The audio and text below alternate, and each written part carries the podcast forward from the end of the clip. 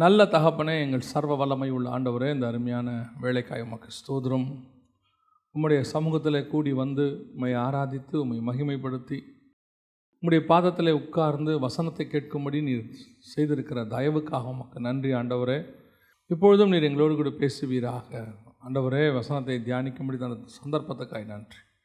உடைய வசனம் எங்களுக்குள்ளே கடந்து வரட்டும் ஆண்டவரே. உடைய வார்த்தைகள் கடந்து வரட்டும். எங்கள் இருதயத்துக்குள் உம்முடைய வசனம் ஊடுருவட்டும் ஆண்டவரே. பரிசுத்த ஆவியானுடைய மகத்துவம் உள்ள வார்த்தைகள் எங்கள் மத்தியிலே கடந்து வருவதாக. மனுஷ சத்தத்தை அல்ல ஆண்டவரே, உம்முடைய சத்தத்தையே நாங்கள் கேட்க வந்திருக்கிறோம். எங்கள் ஆண்டவர் இயேசுவின் நாமத்தில் பிதாவே, அல்லேலூயா. அப்போஸ்தலர் நடபடிகள் நான்காம் அதிகாரம் நான்காவது வசனம். வசனத்தை கேட்டவர்களில் அநேகர் விசுவாசித்தார்கள், அவர்கள் தொகை ஏறக்குறைய ஐயாயிரமாக இருந்தது. இந்த சம்பவம் உங்கள் எல்லாருக்கும் தெரிஞ்சிருக்கிறதான ஒரு சம்பவம். இதுக்கு பின்னாடி உள்ள சில விஷயங்களை தான் நாம் இன்றைக்கி பார்க்க போகிறோம். அப்போஸ்தலர் காலத்தில், முதல் சபை உருவாகிற காலகட்டத்தில் பார்த்திங்கன்னு சொன்னால் இது நடக்கக்கூடியதான மிக முக்கியமான ரெண்டாவது சம்பவம். முதலாவது ரெண்டாம் அதிகாரத்தில் நடக்குது. அதில் வந்து ஒரு பெரிய எழுப்புதல் வந்தது அப்படின்னு சொல்லி பார்க்குறோம். மூவாயிரம் பேர் ஆண்டவரை ஏற்றுக்கொண்டார்கள்னு பார்க்குறோம். இது ரெண்டாவது சம்பவம். இதில் மூன்றாம் அதிகாரத்தில் இருக்குது. இந்த சம்பவத்தினுடைய விளைவாக ஒரே நாளில் வசனத்தை கேட்டவர்களில் ஐயாயிரம் பேர் தேவனை ஏற்றுக்கொண்டார்கள் அப்படின்னு சொல்லி நம்ம பார்க்குறோம். இந்த ஆண்டவரை ஏற்றுக்கொள்ளுகிறது, இந்த கிரியை செய்கிறது, ஐயாயிரம் மூவாயிரம் அப்படிங்கிறதுலாம் பார்த்திங்கன்னா ஒரு மீட்டிங்லேயே அப்படி சர்வசாதாரணமாக நடக்குது. ஆனால் வந்தவர்களில், அங்கே வசனம் சொல்கிறது, வசனத்தை கேட்டவர்களில் அநேகர் விசுவாசித்தார்கள். கேட்டவங்களில் ஐயாயிரம் பேர். அப்போ எவ்வளோ பேர் வந்தாங்கன்னே தெரில. ஏற்றுக்கொண்டவங்களே ஐயாயிரம் பேர் ஏற்றுக்கொண்டிருக்கிறாங்க. இப்படி ஒரு ஒரு பெரிய எழுப்புதல் அல்லது ஒரு பெரிய அறுவடை, மிகப்பெரியதான ஒரு அறுவடை வந்து முதல் சபையின் காலத்தில் நடந்திருக்குது. ஒருவேளை நம்ம சொல்லலாம் அதெல்லாம் அப்போஸ்தலர் காலங்க, அப்போஸ்தலர் காலம் செய்ய முடியும் அப்படின்னு நம்ம சொல்கிறோம். அப்போஸ்தலர் காலத்தில் நடைபெற்றிருக்குமானால் நம்முடைய காலத்திலும் அது நடைபெறும். உங்களுக்கு தெரிஞ்சிருக்கும்னு நினைக்கிறேன். பைபிள்லேயே ஆமேன் போடாத புஸ்தகம் புதிய ஏற்பாட்டில் எதுன்னு பார்த்தீங்கன்னு சொன்னால் அப்போஸ்தலர் நடபடிகள் தான். ஏன் ஆமேன் போடாமல் இருக்குது அப்படின்னு அர்த்தம்னா, தொடர்ந்து அப்போஸ்தலர் நடபடிகளுடைய அந்த ஊழியம் நடைபெற்று கொண்டே இருக்கிறது. இன்னைய வரைக்கும் நடந்துகிட்டே இருக்குது. அது இன்னும் நடக்கும். ஆண்டவர் வர்ற வரைக்கும் அந்த ஊழியங்கள் நடக்கும். அதனால தான் அதில் வந்து பார்த்தீங்கன்னு சொன்னால் அவங்க ஆமேன் அப்படிங்கிறதான ஒரு விஷயத்தை போடாமல் வச்சுருக்கிறாங்க. முடிவில்லை. அப்போஸ்தலர் நடபடிகள் புஸ்தகத்துக்கு இன்னும் என்ன செய்யலை, முடிவு கிடையாது. அப்படியே நடந்துக்கிட்டே இருக்கும். ஆண்டவர் வர்ற வரைக்கும் அது நடக்கும். இப்போ வரைக்கும் நடந்துக்கிட்டே இருக்குது. ஆனால் அன்னைக்கு நடந்த கிரியை இன்றைக்கி ஏன் நடக்கலை, இன்றைக்கி ஏன் அப்படி ஒரு பெரிய காரியம் நடக்க மாட்டேங்குது அப்படிங்கிறது தான் ரொம்ப முக்கியமாக நம்ம கவனிக்க வேண்டிய விஷயம். ஜனங்க வராங்க, ஐயாயிரம் பேர் வராங்க. ஐயாயிரம் பேர் ரட்சிக்கப்படுறாங்களான்றது தான் கேள்வி. ஒரு மீட்டிங்க்கு பத்தாயிரம் பேர் வராங்க பார்க்குறோம். நம்ம பல இடங்களில் பார்க்குறோம், பத்தாயிரம் பேர் வந்தாங்க. ஆனால் எத்தனை பேர் ரட்சிக்கப்பட்டாங்கங்கிறது தான் கேள்வி. எத்தனை பேர் ஆண்டவரை ஏற்றுக்கொண்டாங்க. அரசியல்வாதி கூட்டங்களுக்கு கூட வராங்க. பத்தாயிரம் பேர், ஐம்பதாயிரம் பேர், ஒரு லட்சம் பேர் வந்தாங்கன்னு சொல்கிறாங்க. அதனால் வந்துட்டு அப்படியே திரும்பி போகிறாங்க. அதே மாதிரி தான் நம்ம நம்ம கூட்டங்களுக்கும் வராங்க. பொதுவாக நாம் என்ன விரும்புகிறோம் அப்படின்னா, சபைக்கு கூட ஜனங்கள் வந்தவர்கள் வந்த வண்ணமாய் திரும்பக்கூடாது. அப்படின்னா சர்ச் வந்து ஃபெயில்னு அர்த்தம். சர்ச்சுக்குள்ளே வந்துட்டு போகிறோம்னா ஒவ்வொரு வாரமும் ஏதோ ஒரு மாற்றம் இருக்கணும், அல்லது ஏதாவது ஒன்று நம்ம கற்றுக்கிட்டு போகணும், அல்லது நான் வந்தது இன்றைக்கி எனக்கு பிரயோஜனமாக இருந்துச்சுன்னு சொல்கிற அளவுக்கு சபை நடக்கணும்.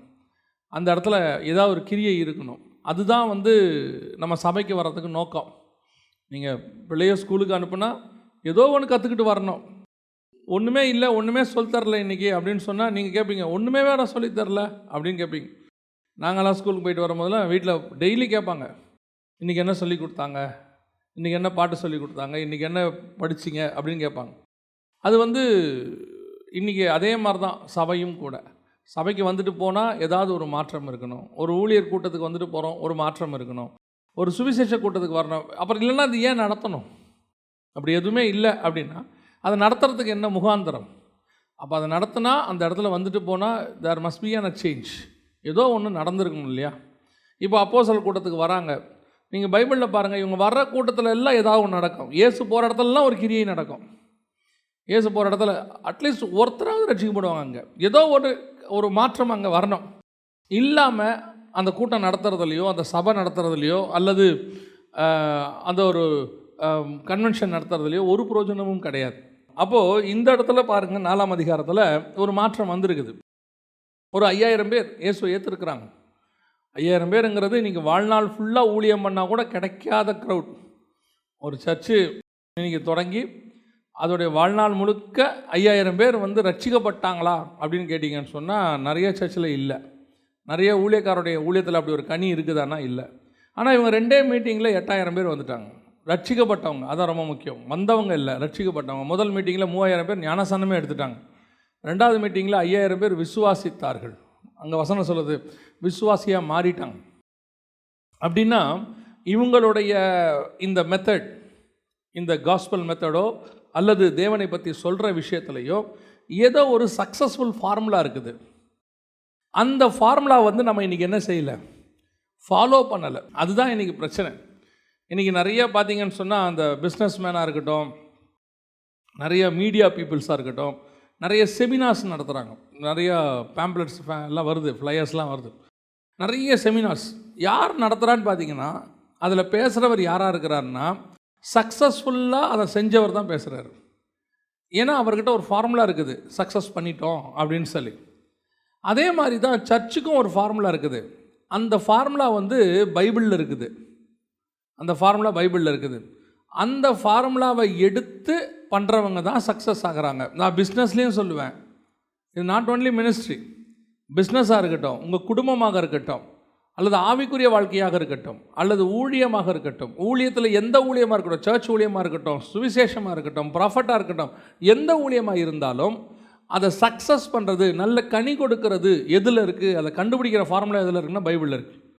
இன்றைக்கி உங்களுக்கு தெரிஞ்சிருக்கும்னு நினைக்கிறேன், உலகத்தில் இருக்கிற கண்டுபிடிப்புகளில் கிட்டத்தட்ட சிக்ஸ்டி டு செவன்ட்டி பர்சன்ட் பைபிள்லேருந்து கண்டுபிடிக்கப்பட்டது தான்.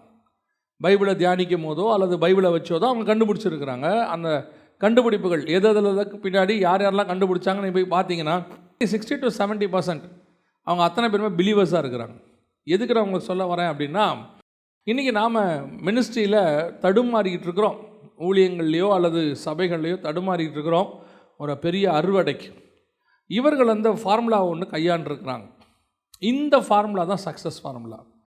இப்போது கொரியாவில் பார்த்திங்கன்னா திடீர்னு ஒரு எழுப்புதல் ஒன்று வந்தது. ஒரு பதினஞ்சு இருபது வருஷத்துக்கு முன்னாடி டாக்டர் பாளையங்கீச்சோவுடைய காலத்தில் கிட்டத்தட்ட பதினோரு லட்சம் பேர் அவர் சர்ச்சுக்கு வந்துட்டாங்க. ஒம்பது லட்சத்துலேருந்து பதினோரு லட்சத்துக்குள்ளே ஜனங்க வந்துட்டாங்க. அதில் பார்த்திங்கன்னு சொன்னால் உடனடியாக நம்ம ஆட்கள் அத்தனை பேரும் பாளையங்கீச்சோவை ஃபாலோ பண்ண ஆரம்பிச்சிட்டாங்க. உடனடியாக அவர் ஒரு ஜபக்குழு, வீட்டு ஜபக்குழுக்கள்னு ஒன்று ஆரம்பித்து அதை சக்ஸஸ் பண்ணார். உடனடியாக அத்தனை பேரும் அந்த வீட்டு ஜபக்குழுக்கள் ஆரம்பித்து நாமளும் பாளையங்க சர்ச் மாதிரி வரணும்னு ஆரம்பித்தவங்களில் அன்னைக்கு உள்ளவங்களில் ஒரு பத்து பர்சன்ட் பேர் அதை சக்ஸஸ் பண்ணாங்க. நிறைய சபைகளில் கூட்டங்கள் வர தொடங்குச்சு. ஆனால் தொண்ணூறு பர்சன்ட் சபைகளில் அது வரல. பத்து பர்சன்ட் சபைகளில் வந்துச்சு, ஜனங்க வந்தாங்க, சக்ஸஸ் ஆச்சு. ஏன் வரல அப்படின்னு கேட்டிங்கன்னா அந்த ஃபார்முலா அந்த பத்து பர்சன்ட் சர்ச்சுக்கு தான். ஒரே ஃபார்முலா எல்லாருக்கும் என்ன செய்யாது, அப்ளை ஆகாது. எல்லா ஃபார்முலாவும் எல்லாருக்கும் அப்ளை ஆகாது. ஆனால் ஒன்று இதில் இருக்குது பாருங்கள், பைபிளில் இருக்க ஃபார்முலா இருக்குது பாருங்கள், எல்லாருக்கும் அப்ளை ஆகும். அதை நம்ம அதுக்கு தான் இந்த ஃபார்முலாவை தேடணும். நம்ம ஒருத்தரை பார்த்து இன்ஸ்பைர் ஆகிறது வேறு, அவரை மாதிரி வரணும், இந்த மாதிரி ஊழியம் பண்ணணும், இந்த மாதிரி நம்ம வந்துட்டு பிஸ்னஸ் பண்ணணும், இந்த மாதிரி நான் வந்து குடும்பத்தை நடத்தணும்னு இன்ஸ்பயர் ஆகிறது வேறு. ஆனால் அதை சக்ஸஸ் பண்ணுறதுக்கான ஃபார்முலா இது உள்ளதாக இருக்குது, அவரது இல்லை. அவர் ஃபார்முலா வேறு. நோவா பேழை கட்டின மாதிரி மோசே ஆசாரிப்பு கூடாரத்தை கட்டக்கூடாது. ஆனால் நோவா பேழையும் ஆசாரிப்பு கூடாரமும் ஒரே விஷயத்தை தான் சொல்லுது. விஷயம் ஒன்று தான், சொன்னவர் ஒருத்தர் தான், ஆனால் கட்டுற விதம் வேறு. அது சீத்தி மரம், இது கோப்பேறு மரம். அந்த மரம் வேறு, இந்த மரம் வேறு. சொன்னவர் ஒருத்தர் தான். இதுலேயும் மூணு அடுக்கு தான் இருக்கும். Ground floor, first floor, second floor தான் இருக்கும். கிரவுண்ட் ஃப்ளோரில் மிருகம் வச்சுருப்பார் மனோவா, ஃபஸ்ட் ஃப்ளோரில் வந்து சாப்பாடு வச்சுருப்பார், செகண்ட் ஃப்ளோரில் பார்த்திங்கன்னு சொன்னால் அவரும் அவர் குடும்பமும் இருப்பாங்க. அதை அப்படியே நீங்கள் வெர்டிக்கல் வியூலையோ ஹரிசாண்டல் வியூலையோ வச்சு பார்த்து வரீங்கன்னா ஆசாரிப்பு கூடாரமாக தான் இருக்கும். முதல்ல பலிபீடம், மிருகங்கள் பண்ணுவாங்க, அடுத்து சமூகத்து அப்போ இருக்கும், அதுக்கப்புறம் பிரதான ஆசாரியன் உள்ளே போவார். அதே சேம் கான்செப்ட் தான். ஆனால் அவருக்கு ஃபார்முலா வேறு, இவருக்கு ஃபார்முலா வேறு. ஒவ்வொருத்தருக்கும் ஒவ்வொன்று. தானியேலுக்கும் வெளிப்படுத்தல் கொடுக்குறாரு, யோவானுக்கும் வெளிப்படுத்தல் கொடுக்குறாரு. ஆனால் தானியேலுக்கு கொடுக்கப்பட்ட வெளிப்படுத்தலுக்கும் யோவானுக்கு கொடுக்கப்பட்டதுக்கும் விஷயம் வேறு, இடம் வேறு. கொடுக்கப்படுகிற அவனுக்கு அரண்மனையில் வச்சு கொடுக்குறாரு, தானியேலுக்கு அரண்மனையில் வச்சு நல்ல ராஜ சாப்பாடு போட்டு ஆண்டவர் கொடுக்குறார் வெளிப்பாடு. ஆனால் யோவானுக்கு ஜெயிலில் வச்சு அடிமை சாப்பாடை போட்டு கொடுக்குறாரு. ஆனால் ரெவலேஷன் ஒன்று தான். அப்போ கர்த்தர் ஒவ்வொருத்தருக்கும் ஒவ்வொன்றும் வச்சுருக்கிறார். ஆனால் ஒரே கர்த்தர் தான். நம்ம எல்லாருமே ஒரு தேவனுக்குள்ளே தான் இருக்கிறோம். பட் நாம் செய்கிற விஷயத்துக்கு வழி புதுசாக ஒன்று ஆண்டவர் வச்சுருப்பார், அது நமக்கு வச்சுருப்பார்.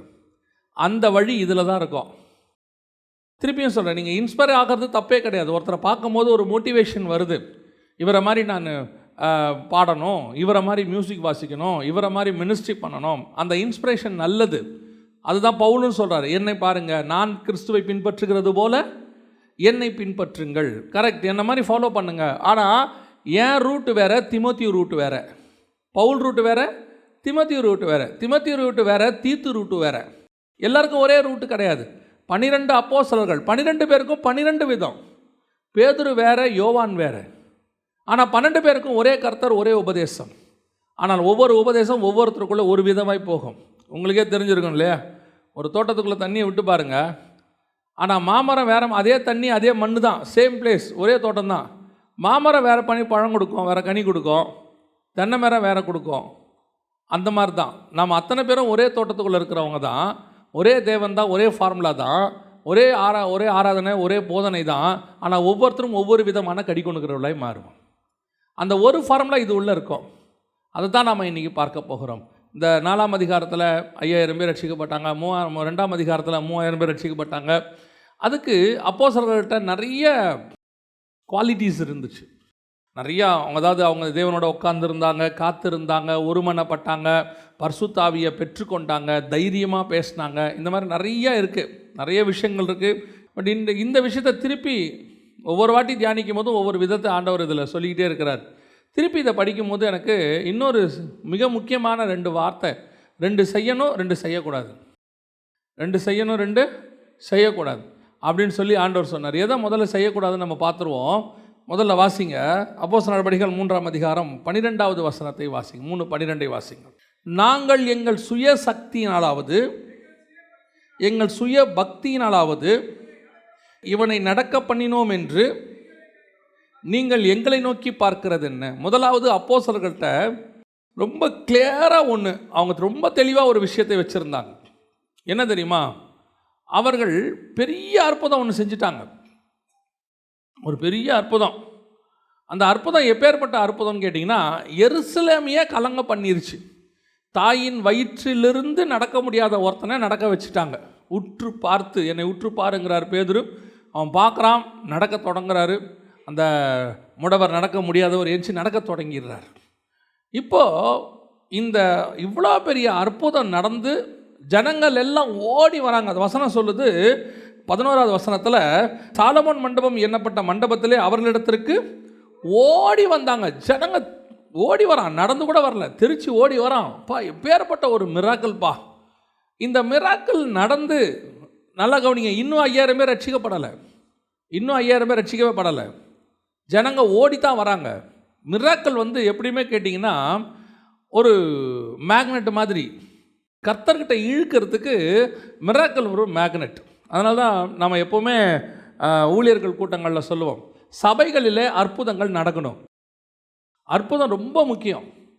அற்புதங்களினாலும் அடையாளங்களினாலும் வசனத்தை உறுதிப்படுத்தினார். அந்த அற்புதம் தான் வந்து இனிஷியல் இனிஷியேட் எடுக்கிறது, அப்படி ஓடி வர வைக்கிறது. அப்போது முந்தையெல்லாம் பார்த்திங்கன்னு சொன்னால், இந்த டீசல் இன்ஜினை ஸ்டார்ட் பண்ணுறதுக்கு ஹீட்டர்னு ஒன்று போடுவாங்க. இப்போலாம் அப்படி இல்லை, இன்ஜின் மாறிடுச்சு, சும்மா அப்படி தட்டினோடனே ஸ்டார்ட் ஆகுது. அப்போல்லாம் ஹீட்டர்னு ஒன்று போட்டு பிடிச்சிக்கிட்டே இருப்பாங்க, ஒரு ஒன் மினிட்டுக்கு ரெண்டு மினிட் ரெண்டு நிமிஷம் பிடிச்சிக்கிட்டே இருப்பாங்க. அந்த ஹீட் ஆனால் தான் இன்ஜின் என்ன செய்யும்? ஆமாம், ஸ்டார்ட் ஆகும். அப்புறம் ஸ்டார்ட் ஆயிடுச்சுன்னா சொல்லுவாங்க, வண்டி ஸ்டார்ட் ஆயிடுச்சுன்னா நிற்காமல் ஓடுங்க அப்படிம்பாங்க.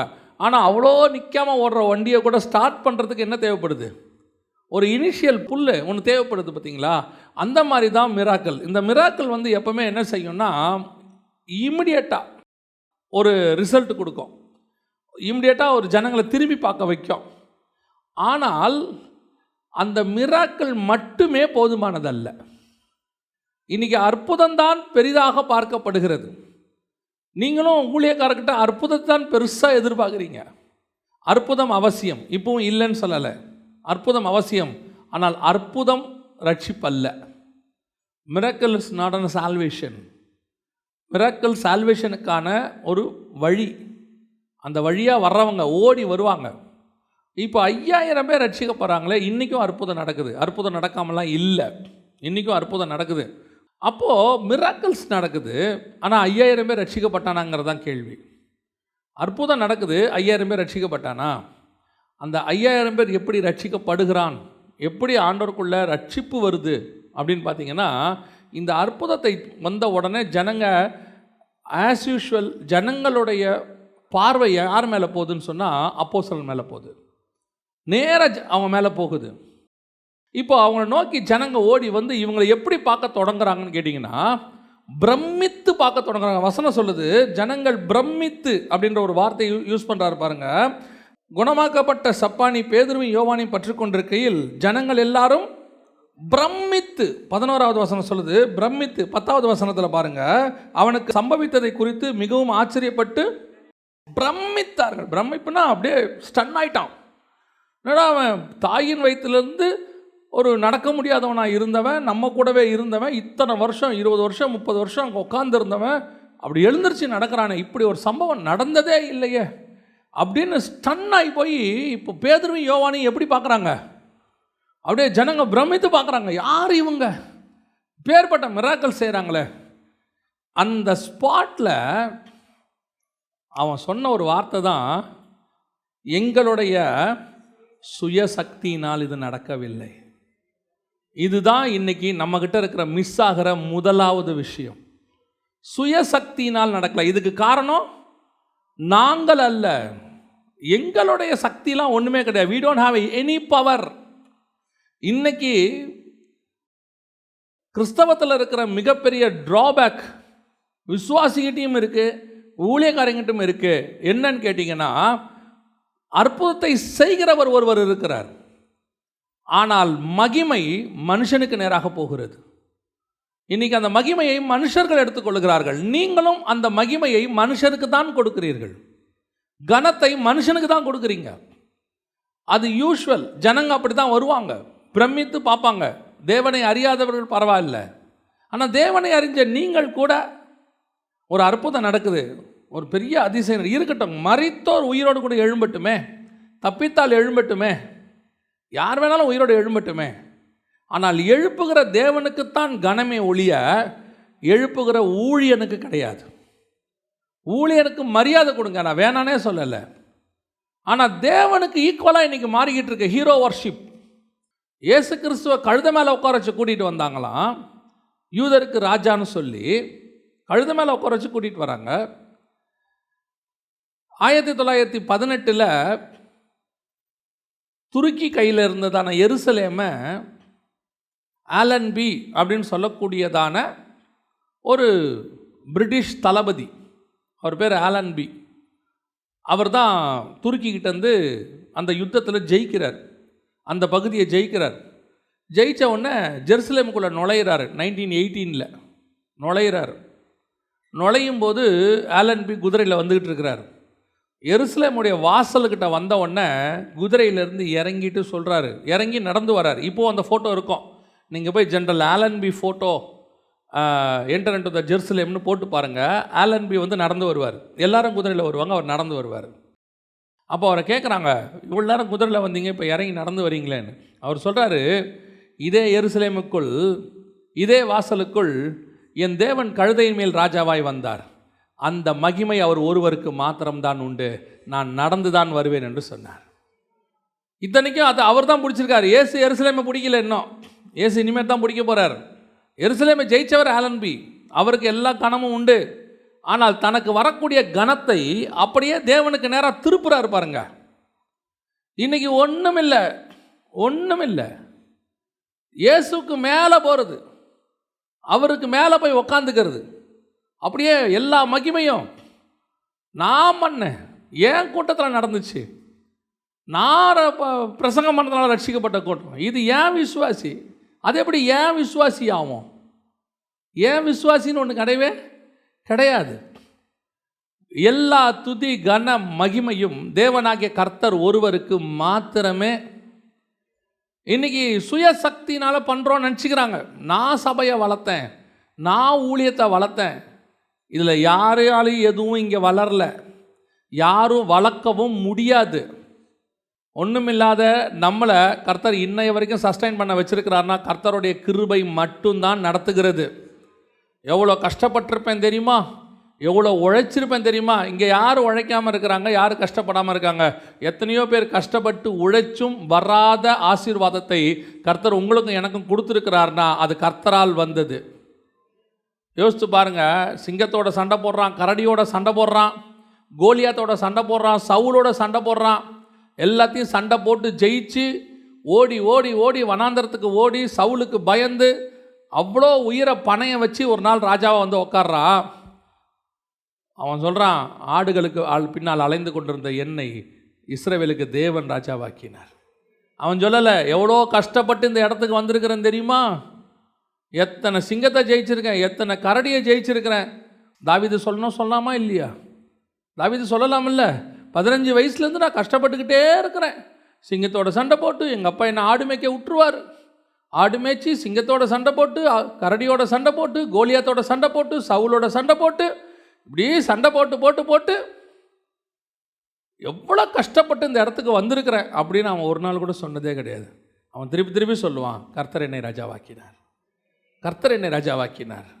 ஒன்று தெரிஞ்சுக்கொள்ளுங்க, நாம் படுற கஷ்டத்தை விட பல மடங்கு கஷ்டப்பட்டு பலனை எதிர்ப்ப கிடைக்காமல் போனவர்கள் எத்தனையோ பேர் இருக்கிறார்கள். எத்தனையோ பேருக்கு அது கிடைக்காம போயிடுச்சு. ஆனால் உங்களையும் என்னையும் கர்த்தர் ஆசீர்வதித்து கொண்டு வந்து உட்கார வச்சிருக்கிறார். நாம் இந்த இடத்துல வந்து உட்காந்துருப்பது கர்த்தருடைய சுத்த கிருபை. சுத்த கிருபைனா முழு கிருபைன்னு அர்த்தம், ஃபுல் கிரேஸ். அதை தாண்டி சுயசக்தின்லாம் இங்கே ஒன்றும் கிடையாது. பேதுரு சொல்லியிருக்கலாம் இல்லை? எப்படி பேதுரு நடந்தது? மூணரை வருஷம் ஏசுக்கிட்ட உட்காந்து படித்தேங்க, வீட்டுக்கு கூட போக மாட்டேன், டே நைட்டாக படித்து. எவ்வளோ கேட்குறீங்க? கடலில் அவர் கூட போய் உயிரை பணைய வச்சு பிரயாணம் பண்ணி ஒரு நாள் சாக போயிட்டேன் நான். அவ்வளோ கஷ்டப்பட்டு வந்து தான் இந்த கிஃப்ட் எனக்கு கிடச்சிது. சொல்லாமா இல்லையா? ஒரே வார்த்தை சொன்னால், என்னுடைய சக்தியெலாம் ஒன்றுமே இல்லைங்க. இந்த வார்த்தை கடைசி வரைக்கும் நமக்குள்ளே இருக்கணும். இது நமக்குள்ளே இருக்கணும். உங்களை சோதிக்கிறதுக்குன்னா பிசாசு கொஞ்சம் பேர் அனுப்பி விடுவான். ஐயா சூப்பர்யா, உங்களை மாதிரி ஒருத்தரை பார்த்ததே இல்லையா. உங்களுக்கு புரியுதா? சொல்கிறவங்க வந்து தப்பாக சொல்லலை, அவங்க நல்லது தான் சொல்கிறாங்க. நம்ம காது இருக்கு பாருங்க, இது மோசமான காது. நன்மை தீமை அறியத்தக்க கண்ணி அங்கே தான் இருக்கும். நம்ம தான் அவாய்ட் பண்ணிக்கணும். அது வருதா, பார்வைக்கு இன்பமாக தோணுதா, அந்த பக்கமே பார்க்க முடியாது. எதுக்கு வம்பு? நம்ம எங்கே போவோம்? தோட்டத்துக்கு வேறு பக்கம் போவோம். இல்லை வா ஏ வாழ் ஏ இந்த பக்கம் இருந்தால் தானே நன்மை தீமை அறியத்தக்க கண்ணியை சாப்பிட வேண்டியிருக்கோம். நம்ம வேறு பக்கமாக போயிடுவோம். ஏங்க அந்த பழம் பார்க்கறதுக்கு நல்லா இருக்குது, அதனால தான் சொல்கிறேன் வேணாவா. அதே தான் சொல்கிறேன். சில ஆட்கள் சொல்வார்கள், அவங்க நன்மைக்கு தான் சொல்லுவாங்க. சிலர் வந்து சாட்சிக்கு சொல்லுவாங்க, இந்த மாதிரி ஆண்டவர் வந்து எங்களை ரட்சித்தார், உங்கள் ஊழியத்தின் மூலமாக நாங்கள் பலன் அடைஞ்சோம், சோத்திரம் பிரைஸ் லார்ட், எல்லா துதி கன மகிமையும் அவர் ஒருவருக்கே. முதலாவது ஒன்றை நாம் புரிந்து கொள்ள வேண்டும், என்னுடைய சுயசக்தியினால் ஒன்றும் இல்லை, எங்கிட்ட அந்த பலன் இல்லை. சில நேரங்களில் நம்மளால் நமக்கே சுகம் கொடுக்க முடியாது தெரியுமா உங்களுக்கு? நமக்கே வியாதியில் என்ன ஆகாது, சுகம் கொடுக்க முடியாது. நம்ம சக்தினால் ஒன்றுமே என்ன செய்ய முடியாது, செய்ய முடியாது. இப்போ யாரோ சொன்ன உடனே ஒரே நாளில் உடம்பு குறைக்க முடியுதா? கர்த்தர் சொல்வார், நான் பார்த்துக்கிறேன் உன் உடம்பை.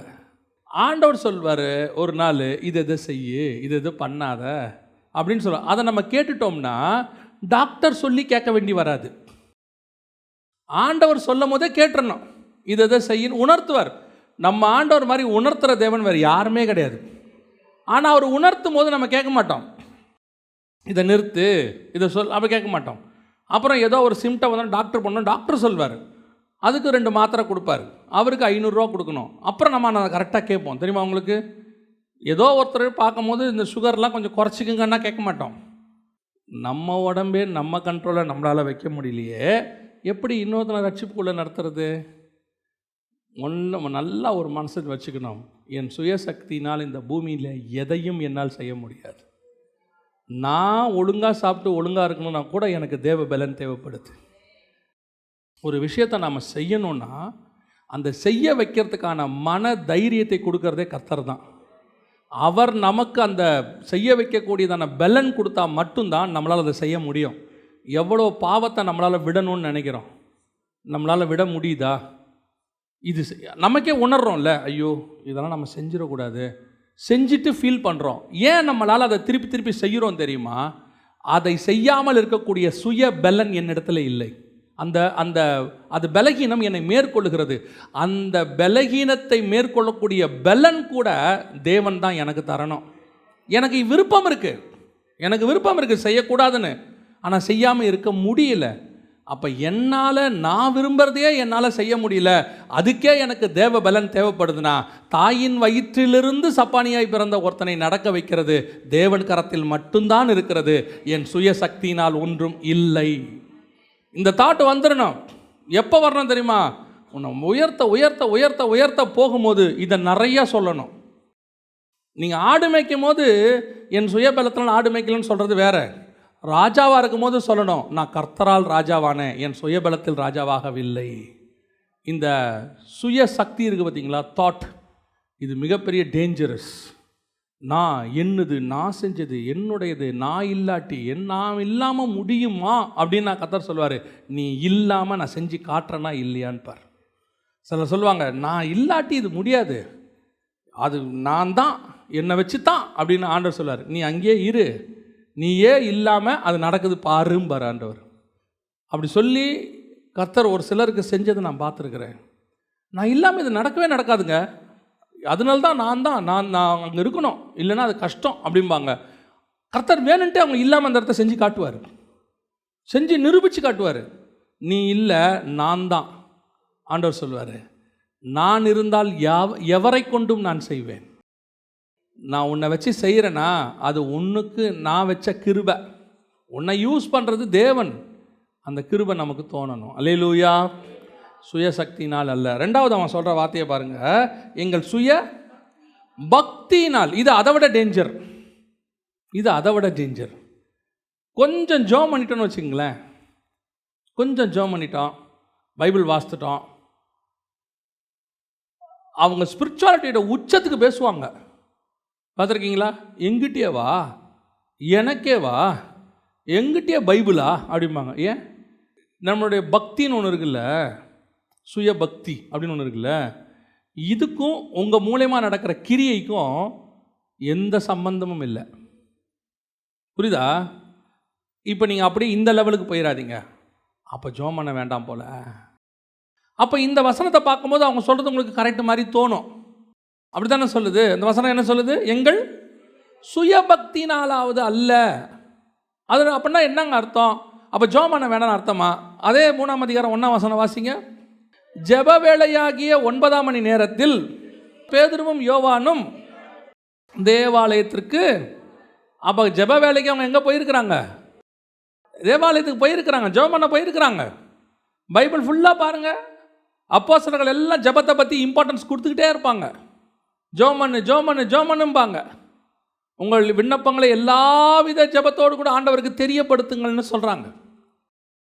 சுய பக்தி வேறு, சுய பக்தினால் வரக்கூடியதான பெருமை வேறு. ஜெபம் பண்ண வேண்டியது என் கடமை, கண்டிப்பாக ஜெபம் பண்ணணும். அப்போ ஜெபிக்கக்கூடாதா? கம்பல்சரி ஜெபம் பண்ணணும். உங்களுக்குன்னு ஒரு ஜெப நேரம் இருக்கணும், உங்களுக்குன்னு வேத வாசிப்பு இருக்கணும். நீங்களுக்கும் உங்களுக்கும் தேவனுக்கும் இருக்கக்கூடியதான உறவில் எந்த விதமான மாற்றம் கிடையாது. ஆனால் இதெல்லாம் செஞ்சாதனால தான் இந்த அற்புதம் நடந்துச்சுன்னு இல்லைங்கிறார் அவர். புரியுதா? நான் சுயபக்தி எதுக்கு தெரியுமா? நான் ஜெபம் பண்ணுறது, நான் பைபிள் வாசிக்கிறது, நான் கர்த்தரோட நடக்கிறது, அது அற்புதம் செய்கிறதுக்காக அல்ல, என் தேவனோட கூட ஐக்கியத்தை வைப்பதற்காக. அது என்னுடைய ஸ்பிரிச்சுவல் லைஃப், ஏன் ஆத்மா தேவனோட கூட இருப்பதுக்கு. நான் ஒருவேளை இப்படி இல்லைனாலும், நான் உங்களுக்கு ஒரு உதாரணத்துக்கு தான் இப்படி சொல்கிறேன், நீங்கள் தப்பாக எடுத்துக்காதீங்க. ஒருவேளை எல்லாருமே ஸ்பிரிச்சுவலில் பயங்கர பர்ஃபெக்ட்டு, அந்த பர்ஃபெக்டாக இருக்கிறவனைத்தான் அற்புத அடையாளங்கள் செய்ய முடியும், மற்ற யாரும் செய்ய முடியாதுன்னு ஆயிடுச்சுன்னா இவன் என்ன சொல்லுவான்னா, நான் பர்ஃபெக்டாக இருக்கேன் அதனால தான் நடந்துச்சு, இல்லைனா நடந்திருக்காதும்பா. இப்போ பாருங்கள், ஒரு உதாரணத்தை நான் உங்களுக்கு சொல்கிறேன். ஜனங்களுக்கு தண்ணி இல்லை, கண்மலையை அடிக்க சொல்கிறாரு. அடித்தார், தண்ணி வந்துச்சு, குடிச்சிட்டாங்க. ரெண்டாவது ட்ரிப்பு ஜனங்களுக்கு தண்ணி இல்லை, கண்மலையை பார்த்து பேசுங்கிறாரு. இப்போ மோசே என்ன பண்ணார்? அடிச்சிட்டாரு. இப்போ இது சரியா தப்பா? தப்பு. ஆனால் தண்ணி வந்துச்சா இல்லையா? தண்ணி வந்துச்சு. ஜனங்க குடித்தாங்களா இல்லையா? குடித்தாங்க. ஆடு மாடு குடிச்சதா இல்லையா? குடிச்சிச்சு. மிஷன் சக்ஸஸாக இல்லையா? சக்ஸஸ். Ministry failure. அவர் சக்ஸஸ்ஸு, ஆனால் அவருடைய பர்சனல் லைஃபு தேவனோட உள்ளது. கர்த்தர் சொல்கிறாரு, சத்துருக்களுக்கு முன்பாக நீங்கள் என்னை பரிசுத்த குலைச்சலாக்கினீர்கள். முடிஞ்சு போச்சு. அப்போது எனக்கும் தேவனுக்கும் உள்ள ரிலேஷன்ஷிப் வேறு, அற்புத அடையாளம் நடக்கிறது வேறு. இது கரெக்டாக இருக்கிறதுனால தான் இது நடக்குதுன்னு அர்த்தம் இல்லை, ஆனால் இது கரெக்டாக இருக்கணும். இது தானாக நடக்கும். இது வேற, இது வேற. இந்த சுய பக்தி இன்றைக்கி நம்ம பல நேரங்களில் ஏன் கர்த்தர் நம்மை கொண்டு செய்ய முடியல தெரியுமா? இன்றைக்கி நல்லா ஜெபம் பண்ணிட்டு போயிருக்கேன், நல்லா அற்புதம் நடக்கும். நடக்காது. ஏன்? நீ ஜெபத்தை நம்பி வந்திருக்க. நீ நம்பி வர வேண்டியது கர்த்தரை, நம்பி வர வேண்டியது ஆண்டவரை. இன்றைக்கி என் நம்பிக்கை எது மேலே இருக்குது? என் ஸ்பிரிச்சுவல் லைஃப்பில் இருக்குது. ஸோ நம்ம பாடுறதுனாலையோ நம்ம பேசுகிறதுனாலையோ நம்முடைய ஸ்பிரிச்சுவல் ஸ்டாண்டர்ட்னாலேயோ மட்டும்தான் மினிஸ்ட்ரி சக்ஸஸாக நடக்குதுன்னு நினைக்கக்கூடாது. ஆனால் இது வேணும், இது நான் செய்ய வேண்டியது, இது எனக்கும் தேவனுக்கும் உள்ளானது. நான் இதில் கரெக்டாக இருக்கணும், ஆனால் அங்கே ரிசல்ட் வரும். அந்த ரிசல்ட் கர்த்தரால் வருகிறது. அதுதான் அவன் சொல்கிறான், என் சுய பக்தி இல்லை, நான் ஜெபம் பண்ணுறதுனாலேயோ அதனாலேயோ கிடையாது. அப்போது உன்னுடைய சுய பலத்தினாலேயும் நடக்கலை, உன் சுய பக்தினாலேயும் நடக்கலை. இது ரெண்டும் முக்கியம். சுய பலன் கிடையாது, சுய பக்தி முக்கியம். எனக்கு பக்தி இருக்கணும், கன்ஃபார்மாக இருக்கணும். என்னுடைய ப்ரேயர் லைஃப்பும் என்னுடைய பைபிள் ரீடிங்கோ நான் காடோடு கூட த வாக்கிங் வித் காட் தேவனோடு கூட சஞ்சரிப்பதிலையோ எந்த விதமான குறைவும் இருக்கக்கூடாது, நிறைவாக இருக்கணும். இன்னும் அதிகம் வளர்ந்துக்கிட்டே போகணும். யோவான் ஸ்நானகன் வனாந்தரத்தில் அவ்வளோ பெரியதான ஒரு ரிவைவலை பண்ணுறாரு. ஜனங்க ஃபுல்லாக வராங்க.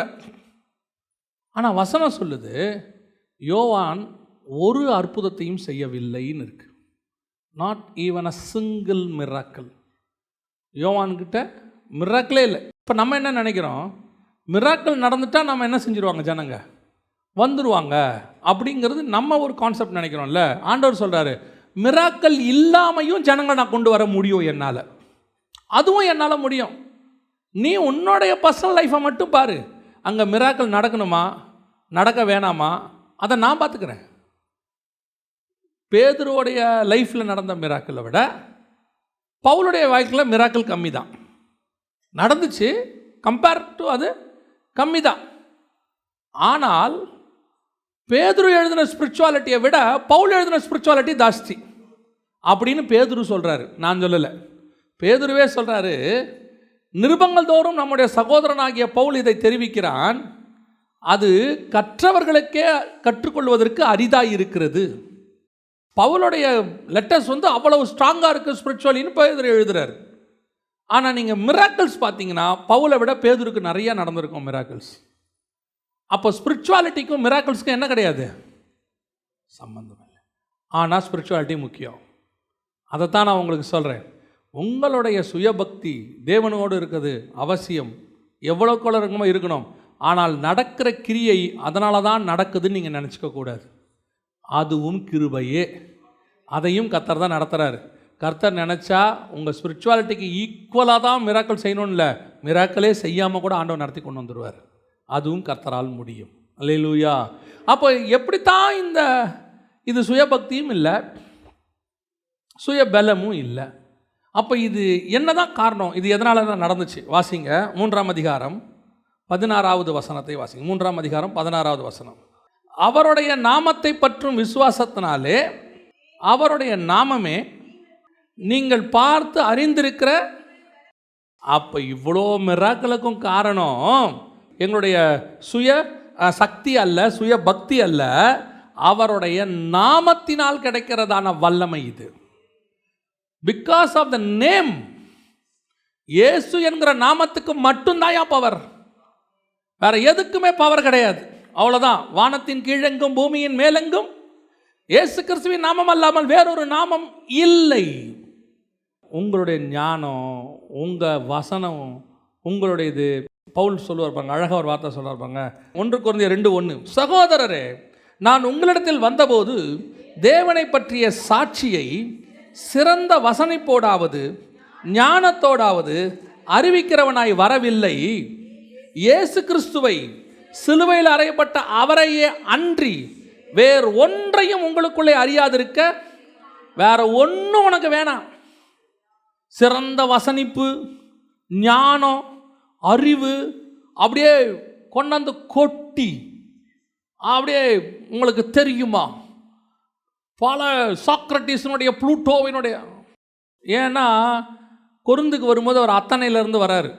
அத்தனைங்கிறது கிரீக்கு ஏத்தன்ஸ். ஏத்தன்ஸ்லேருந்து வராது. வரும்போது அவர் ஏத்தன்ஸில் என்ன பிரசங்கம் பண்ணியிருக்கிறார் தெரியுமா? நீங்கள் இதில் போய் பாருங்கள். அப்போஸ்தலர் நடபடிகள் பதினெட்டாம் அதிகாரம் பதினேழாம் அதிகாரம் பதினெட்டாம் அதிகாரம் ரெண்டுத்துலேயும் இருக்கும். பதினேழாம் அதிகாரத்தில் அவர் என்ன பிரசங்கம் பண்ணியிருப்பார்னா, அத்தனை பட்டணத்தாரே, அறியப்படாத தேவன் என்று ஒன்று சொல்கிறீங்களே, அதை பற்றி நான் உங்களுக்கு சொல்லுகிறேன். ஆண்டவர் கேட்குறாரு, ஏன் பவுல் வேறு மாதிரி ஆரம்பிக்கிற? அதுக்கு முன்னாடி வேறு அத்தனை பட்டத்தாருக்கு ஒரு புகழாரம், நீங்கள் ஞான ஞானம் உள்ளவர்கள் என்று அறிவேன், தேவபக்தி உள்ளவர்கள் என்று அறிவேன். ஆண்டவர் பார்க்குறாரு, பவுல் என்ன பண்ணிகிட்டு இருக்கிற? ஆண்டவரே, இவங்களை இப்படி போய் பிடிச்சா தான் அவங்கள பிடிக்க முடியும். ஏன்னா அத்தனை பட்டத்தார் பயங்கர நாலேஜ், சாக்ரட்டிஸ்கிட்டேருந்து வந்தவங்க, அரிஸ்டாட்டல், புளூட்டோ. நீ என்ன சொல்லணும் என்ன சொல்லணும்? நான் தமஸ்குக்கு போயிருந்தேனா, தடிக்கு கீழே விழுந்தேனா, என் கண்ணு ரெண்டு போச்சா, அப்போ ஒரு சத்தத்தை கேட்டேனா, இதான் நீ சொல்லணும். இல்லை அத்தனைக்கு புரியுமா அத்தனைக்கு புரியுமா புரியாதாங்கிறத நான் பார்த்துக்கிறேன், நீ தான் பேசி பாரு. அவர் பேசிட்டார். பவுல் முடியும் போது வசனம் எப்படி சொன்னால், மரித்தோரின் உயிர்த்தெழுதலை குறித்து அவர்கள் கேட்டபோது சிகர் இகழ்ந்தார்கள், இன்னொரு வேளை கேட்போம் என்றார்கள். அவ்வளோதான், போடான்ட்டு போயிட்டான். இப்போ தான் நேராக கொருந்துக்கு வராரு. அந்த வசனம் முடியும் போது அத்தனை பட்டணத்தை விட்டு கொருந்து பட்டணத்துக்கு வந்து இப்போ கொருந்தியருக்கு எழுதும் போது எழுதுறாரு, சகோதரரே, நான் உங்களிடத்தில் வந்தபோது தேவனை பற்றிய சாட்சியை சிறந்த வசனிப்பு. என்ன வசனிப்பு? அத்தனை பட்டணத்தாரே, அறியப்படாத தேவன் சிறந்த வசனிப்போடாவது ஞானத்தோடாவது. அதெல்லாம் ஒன்றும் இல்லை. இப்போ தான் டிசைட் பண்ணியிருக்கிறேன். என்ன டிசைட் பண்ணியிருக்கேன்? இயேசு கிறிஸ்துவை சிலுவையில் அறைந்த அவரையே அன்றி வேற ஒன்றையும் குறித்து உங்களுக்குள் அறியாதிருக்க தீர்மானித்திருந்தேன். வேற ஒன்றும் உனக்கு தேவையில்லை. உனக்கு தேவை ஆண்டவராக இயேசு கிறிஸ்து ஒருவர் மட்டுமே. உனக்கு வேறு எதையும் கூட நான் சொல்ல விரும்பலை. இல்லைங்க, இயேசு கிறிஸ்துவை டைரெக்டாக சொன்னால் கேட்க மாட்டான். எப்படி சொல்லலாம்? இன்டைரக்டாக சொல்லுவோம். இன்டைரக்டாக எப்படி சொல்லுவோம்? திருக்குறளில் என்ன சொல்லியிருக்கிறது தெரியுமா? அப்புறம் அப்புறம் பாபிலோனிய இதிகாசங்களில் கில்கமிஷ் என்ன சொல்லுகிறார் தெரியுமா?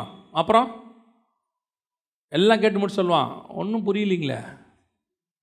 இல்லை, இயேசு கிறிஸ்து ரட்சகர், இதை நீங்கள் நேரடியாக சொல்லியிருக்கலாமே, இது எதுக்கு நீங்கள் இப்படி சுற்றி வளைச்சிங்க? இயேசு மெய்யான தேவன், ஆமாம், ஓகே, ஏற்றுக்கொள்கிறேன். அடப்பாவி, ஒன்றரை மணி நேரமாக கில்கமிஷையும் சாக்ரட்டிஸையும் புளூட்டோவையும் எல்லாத்தையும் உங்கள்கிட்ட கொட்டினா ஒன்றும் புரியலன்ட்டான். கடைசியாக அவன் ஒரே ஒரு பாட்டு, வருவாய் தருண், அவன் வந்து ஒப்பு கொடுத்துட்டான். என்னடா ஒன்றரை மணி நேரம் பிரசங்கம் பண்ணியிருக்கோம், இப்படி ஏற்ற இறக்கத்தோட இன்னும் முடியாதுன்ட்ட, இன்னும் ஒரே பாட்டில் ஒப்பு கொடுத்துட்ட. ஆண்டவர் சொன்னார், அவனை எங்கே ஒப்பு கொடுத்தான்? நீ தான் தேவையில்லாமல் ஒன்றரை மணி நேரம் கத்தின்னு இருந்தப்ப. பத்து நிமிஷத்தில் என் பேரை சொல்லியிருந்தேன், அவன் அப்பயே ரட்சிக்கப்பட்டிருப்பான்.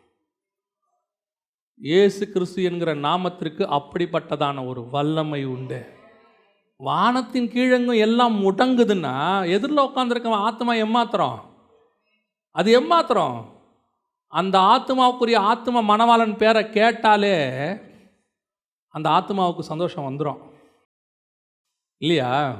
ஒருத்தருக்கு ஃபிக்ஸ் பண்ணிட்டோம், அந்த அம்மா வீட்டில் உட்காந்துருக்கு, அவர் பேரை சொல்லி அவர் வராருன்னு சொன்ன உடனே அந்த அம்மாவுக்குள்ளே ஆட்டோமேட்டிக்காக ஒரு சந்தோஷம் வந்துடும்ல, அப்படியே ஒரு உள்ளுக்குள்ளே ஒரு சந்தோஷம் வந்துடும்ல. உடனே ஓடி வந்து ஜன்னலை எட்டி பார்க்கும்ல, வந்துட்டாராமே அப்படின்னு. அதே தான் இந்த ஆத்மாவுடைய மனவாளனை இந்த ஆத்மா எல்லாருக்கும் தேடுது, எட்நூறு கோடி மக்களுக்கும் தேடுது. அந்த ஆத்மாவுக்குரிய ஒரே மனவாளன் ஆத்ம மனவாளன் அவர் இயேசு கிறிஸ்து ஒருத்தர் தான். அந்த பேரை சொன்னால் அவன் ஆத்மா தானாக களி கூறும், அது திறக்கும், அவர் எவனை திறக்க வச்சிருக்காரோ அவர் திறக்கும்.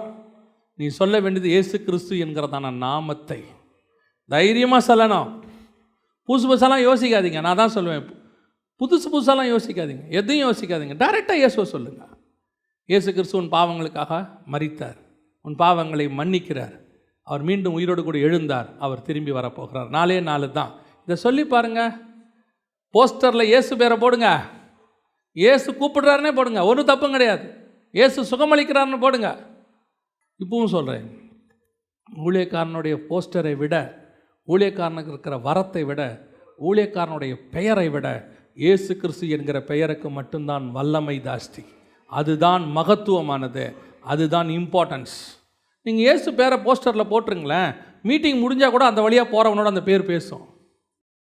மீட்டிங் முடிஞ்சிடும், அந்த வழியாக எவனோ ஒருத்தன் போயிட்டுருக்கிறான், டாக்டர் சொல்லி அனுப்பிச்சிருப்பாரு, அதுக்குன்னே ஆண்டவர் டாக்டரை வச்சுருப்பாரு. இதுக்கு மேலே நம்ம கையில் ஒன்றும் இல்லை, எல்லாம் அவர் கையில். சர்ச் அந்த ஹாஸ்பிட்டலோட வெளியே வருவான், எது எதிரில் ஒரு போஸ்டர் இருக்கும், இயேசு சுகமளிக்கிறார். அவன் விசுவாசத்தை அங்கே ஆண்டவர் தூண்டிடுவார், அங்கே ரட்சிப்பு நடந்துடும். இயேசுங்கிற நாமத்துக்கு தான் வல்லமை. அல்லேலூயா. போடுங்க இயேசுநாதர் பேரை பெருசா. இயேசு கிறிஸ்து உன்னை அழைக்கிறான்னு போடு, இயேசு உன்னை சுகமளிக்கிறான்னு போடு, அந்த மீட்டிங்கு வாங்க சுகமாகுதுன்னு போடுங்க, இயேசு திரும்ப வரப்போகிறார்னு போட்டு ஒரு போஸ்டர் போடுங்க. மீட்டிங் முடிஞ்சிடும், போஸ்டர் பேசிக்கிட்டே இருக்கும். இன்னும் ஒரு காரியத்தை அவர்கள் செய்தார்கள், நான் சொல்லிவிட்டு முடிக்கிறேன், கவனிங்கள். அப்போஸ்தலர் நடவடிக்கைகள் மூன்றாம் அதிகாரம் பதினாறாவது வசனம். ஃபஸ்ட்டு அவருடைய நாமமே இவனை என்ன பண்ணுச்சு?